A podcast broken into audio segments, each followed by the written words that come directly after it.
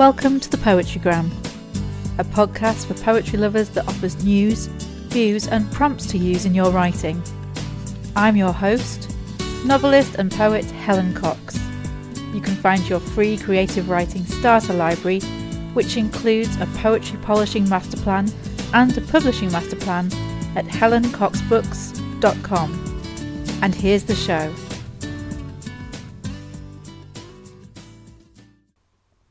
Hello, poetry lovers, and welcome to episode 5 of the Poetrygram podcast.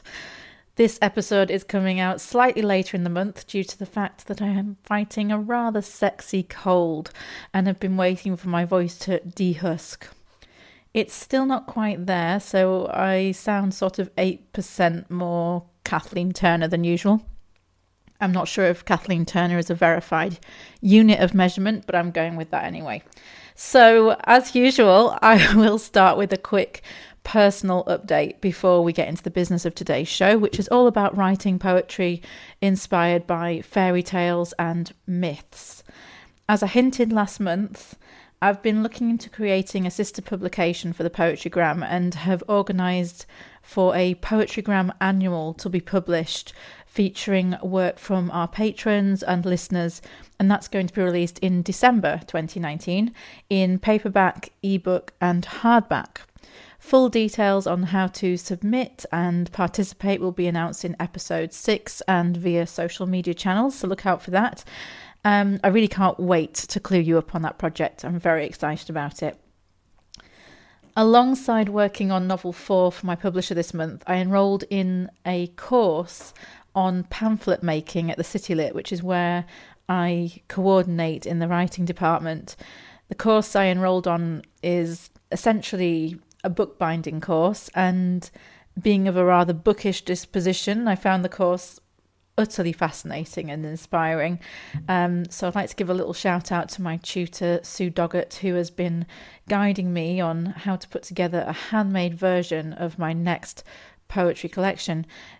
Now, I'm still going to release a mass paperback version of that collection when it's ready um, through the usual online channels, but I'm also hand making a smaller edition of 12 pamphlets that will have more artistic flourishes to them, such as origami paper folds, ink stamping, and decorative spines, that kind of thing. And for anyone wondering why I would do this when I can just upload a Word document to KDP and have done. Uh, the process of handmaking a pamphlet has undoubtedly connected me more with the craft of putting together a collection. It's made me think even more carefully than usual about which poems are where in the collection, how they're positioned, and it's helped me see where an addition or an omission of certain poems might actually enhance the way the whole collection looks or feels. I probably will end up doing a whole episode on handmaking poetry pamphlets once I've finished the course uh, with poetry in mind uh, from that perspective. But this is just a small hint at the ways in which physically connecting with the craft of binding my own pamphlets has helped me develop the poetry I'm doing and the writing that I'm doing.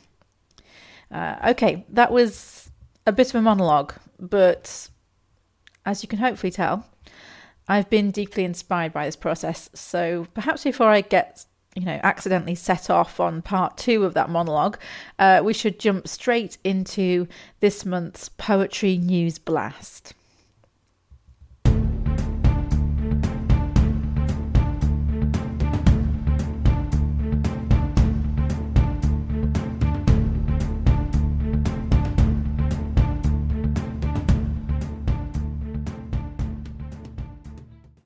This month's Poetry News centres around the Ted Hughes Award announcement. For those unfamiliar with this award, it was founded a decade ago now by the Poetry Society, and the winner receives a £5,000 prize donated by Carol Ann Duffy from the fund she receives from the Queen for the role of Poet Laureate.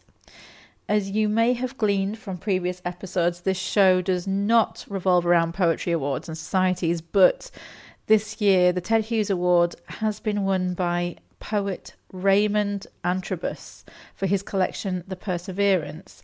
penned in the margins, and that charts, amongst other things, his experience of being a member of the deaf community, which is why I thought it was really important to mention it in this month's news blast.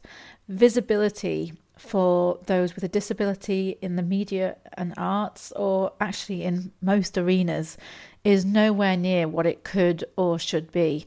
And that is part of what makes Antrobus's win such an important one. The hope is, at least from me, uh, that this award will underline the importance of reading uh, not just Antrobus's work, but also other works written by poets for, with some form of disability or alternative physical experience.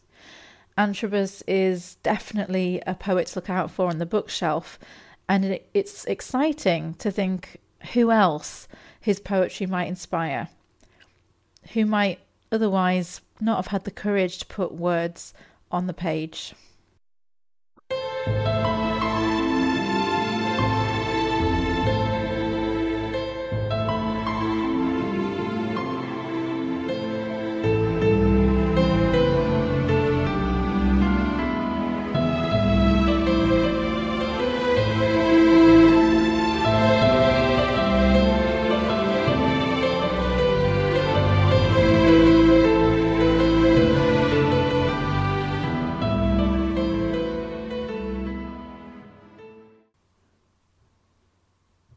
Okay, having given you a little bit of news to think about and also done my little introduction, it is time to get on to today's main topic, which is writing poetry inspired by myth and fairy tale. I frequently teach a day workshop at the City Lit called Writing and Rewriting Fairy Tales, and I have another tutor who will be teaching writing myths on the curriculum next year. The courses are invariably among our most popular, showing that fairy tale and myth is still something that very much captures our imagination, even as adults. Before I get into offering some tips on how we might use fairy tales and myths in our writing, particularly our poetry, uh, we have a special reading from a poet who has written on this theme. If you enjoy reading works inspired by fairy tale and myth, I wholeheartedly recommend reading the Fairy Tale Review. This is where I discovered this month's guest speaker, Lesley Jenike. Lesley is the author of full length poetry collections Ghost of Fashion and Holy Island, and chapbooks How We Came Ashore and Punctum. She is the recipient of awards, fellowships, and scholarships from the Ohio Arts Council, the Virginia Center for Creative Arts, the Vermont Studio Center, the Sewanee Writers Conference, and the Academy of American Poets, and she has kindly agreed to read her poem, Motherese.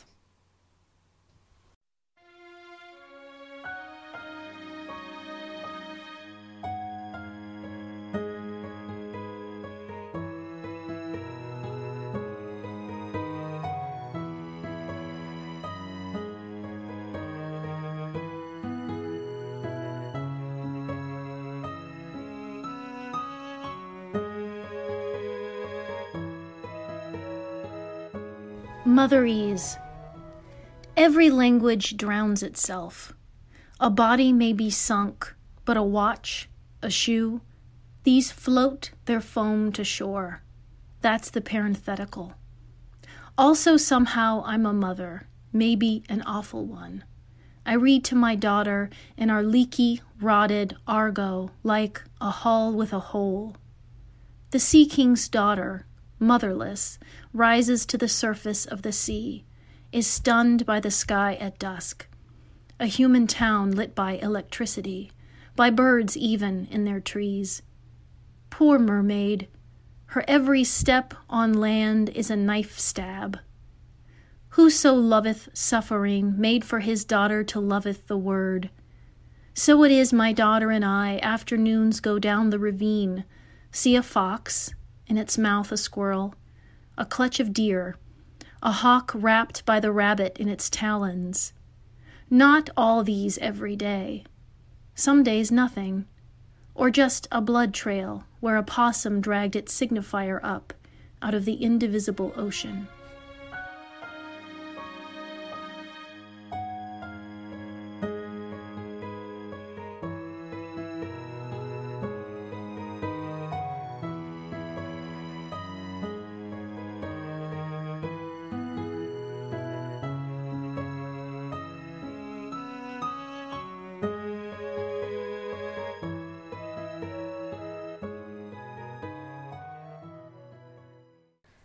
Such a great poem. Thank you so much, Lesley, for contributing that to the show. So now we need to turn our thoughts to our own writing. When it comes to poetry, where do we begin using fairy tale and myth? Most of us probably start out by using a fairy tale image or two here and there where it's a fit for the poem. This is quite a good way of getting yourself into working with fairy tale or working with myth. For example, Carol Ann Duffy in her love poem Hour describes how love spins gold, gold, gold from straw. A clear reference to the fairy tale favourite Rumpelstiltskin. Duffy has over the years used quite a range of fairy tales to inform her work, and she's not alone on that score. So, if you can see how the theme of a particular fairy tale or myth might fit with the theme of a poem you want to write, it's worth experimenting with some of the imagery and see what comes out of it. This sort of brings me to a good first rule about working with fairy tale imagery and poetry in general, in fact. And that is, I really want to encourage you to be playful. Fairy tale and myths themselves are playful often.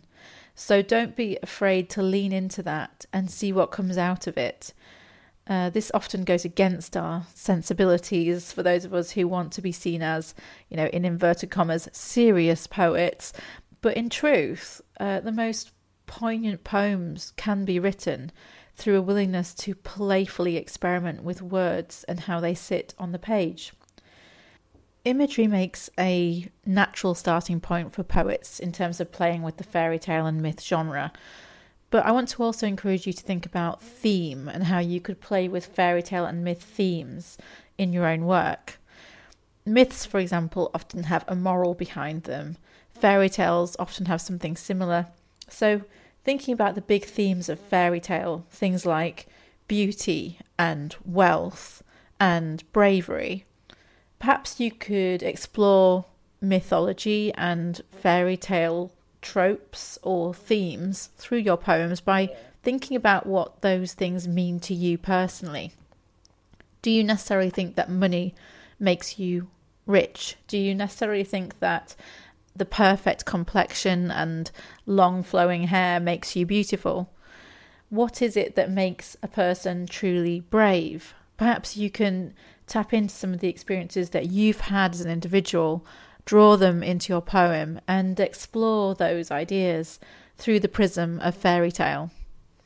Another approach to writing fairy tales and myths is through narrative poetry, sort of retelling a familiar story, perhaps in a new way or with a new interpretation not previously considered. Because these stories hail from an oral tradition, i.e., they were originally told, not written, it is possible that hundreds of different versions once existed, which means new interpretations are always possible and encouraged.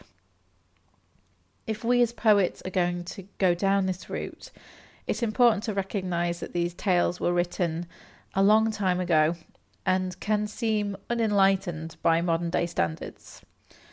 If you'd like to twist a fairy tale into something more modern in its sensibilities while still keeping the recognisable ingredients intact, I recommend looking at three core elements of the tale itself. The first is agency. Giving your characters agency means making them active players in their own destiny. This is usually in a fairy tale or myth the hero or the warrior in the story. This doesn't mean that they make all the right choices. There probably isn't much of a story in that. Uh, but that they take action towards a goal, a dream, or a desire. Naturally, there are forces in the world that are bigger than us and push us in a certain direction, but that doesn't mean that your characters have to become passive pawns. Uh, when we write poetry or narrative poetry that involves storytelling, it's refreshing to write characters that push back, that react when they're not supposed to, or get themselves into fixes.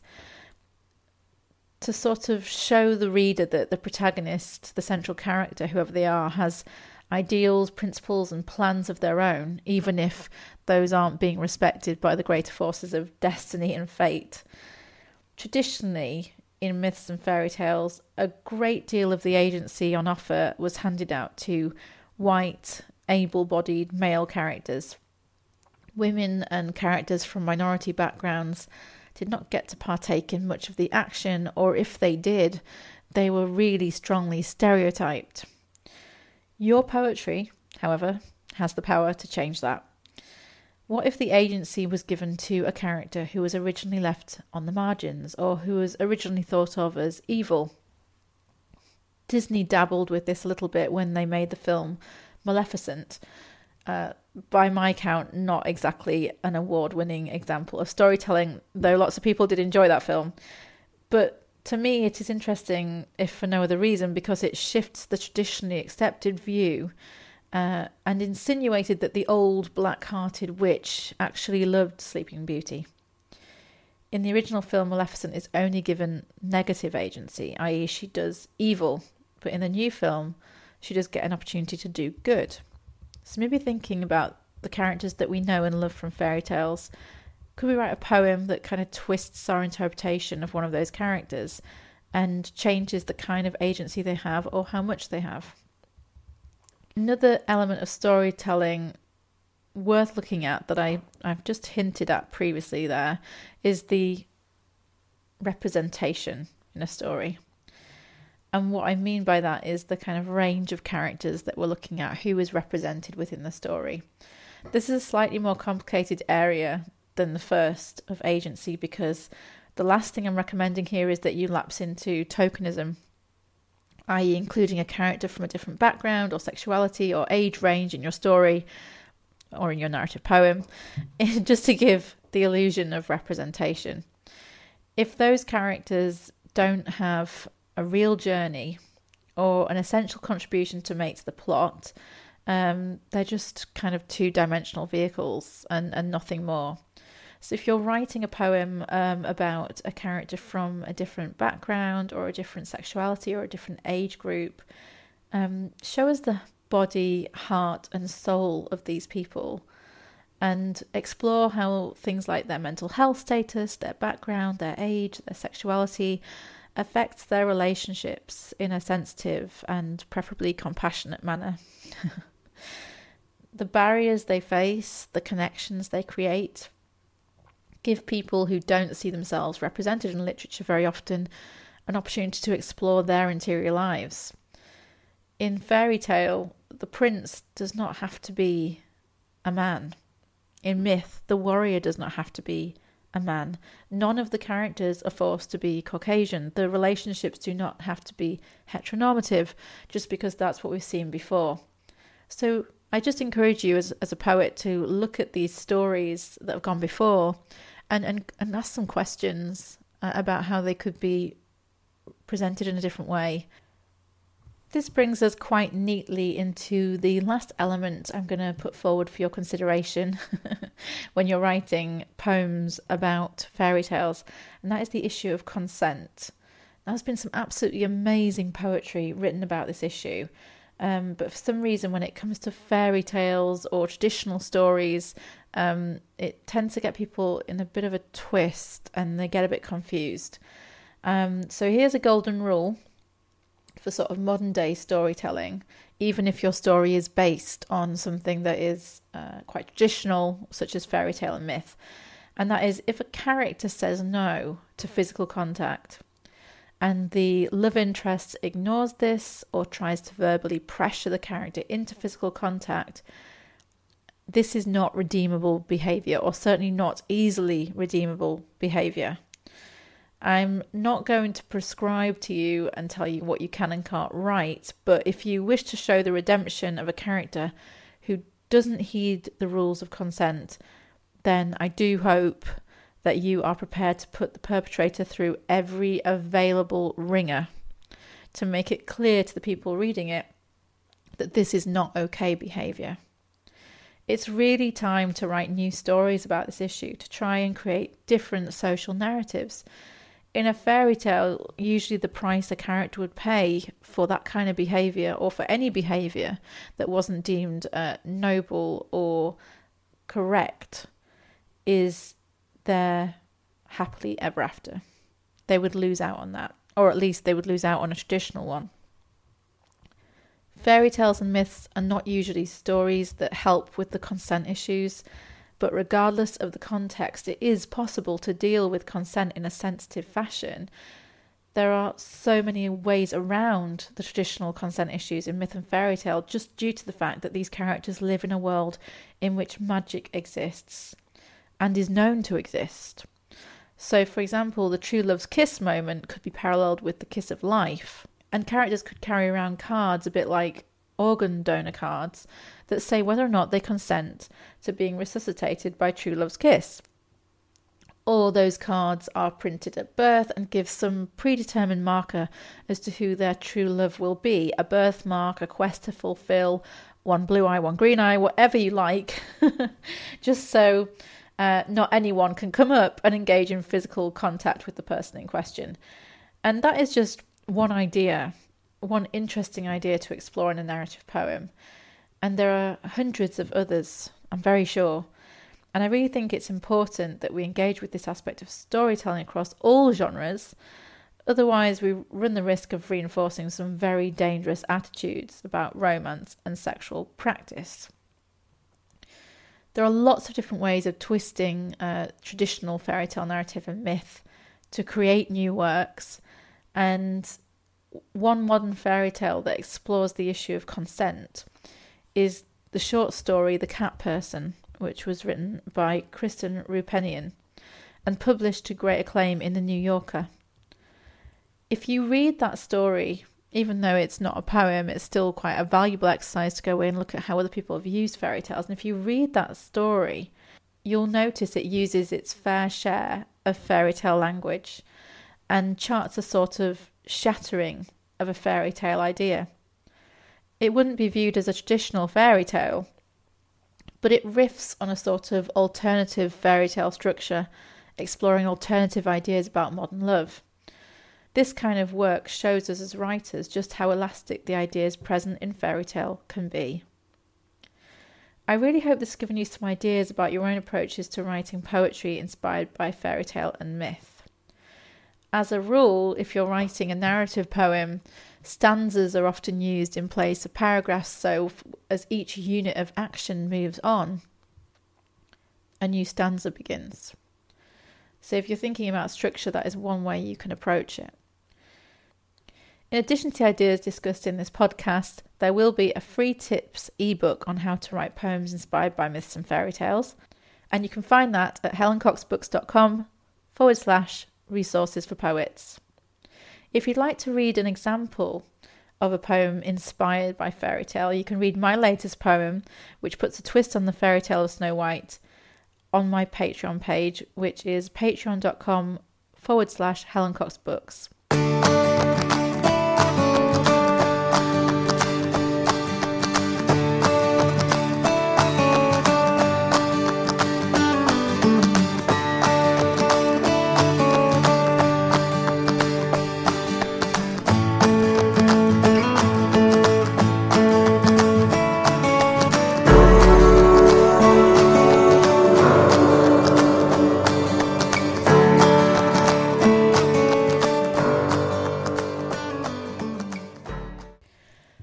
We close up today's show, it's time to offer up this month's poetry prompt.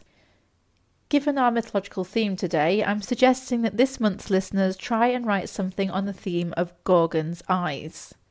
Now, the most famous Gorgon is Medusa, who had snakes for hair and could turn people to stone just by looking at them. She was eventually slayed by Perseus. There are, however, other Gorgons referred to in mythology not least Medusa's two immortal sisters, Stheno and Euryale. So perhaps do a little research into Gorgons and see what comes out of the pen when you use Gorgon's eyes as your prompt. If you share your poetry to social media, please use the hashtag poetrygram05 so we can find and share your work.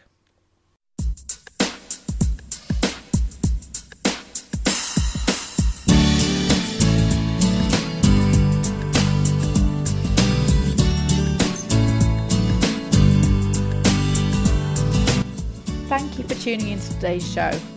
If you'd like to get in touch with us about the show, drop a line to poetrygram at helencoxbooks.com.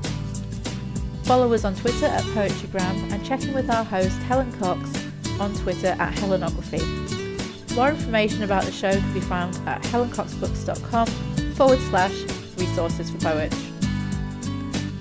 That's it for today. I've been Helen Cox, and this is me saying, Morning and evening, maids heard the goblin cry.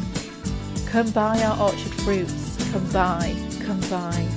Apples and quinces, lemons and oranges, plump unpecked cherries, melons and raspberries, bloom down cheap peaches, swart headed mulberries, wild freeborn cranberries, crabapple dewberries, pineapple blackberries, apricot strawberries, all ripe together in summer weather, morns that pass by, fair eves that fly, come buy, come buy.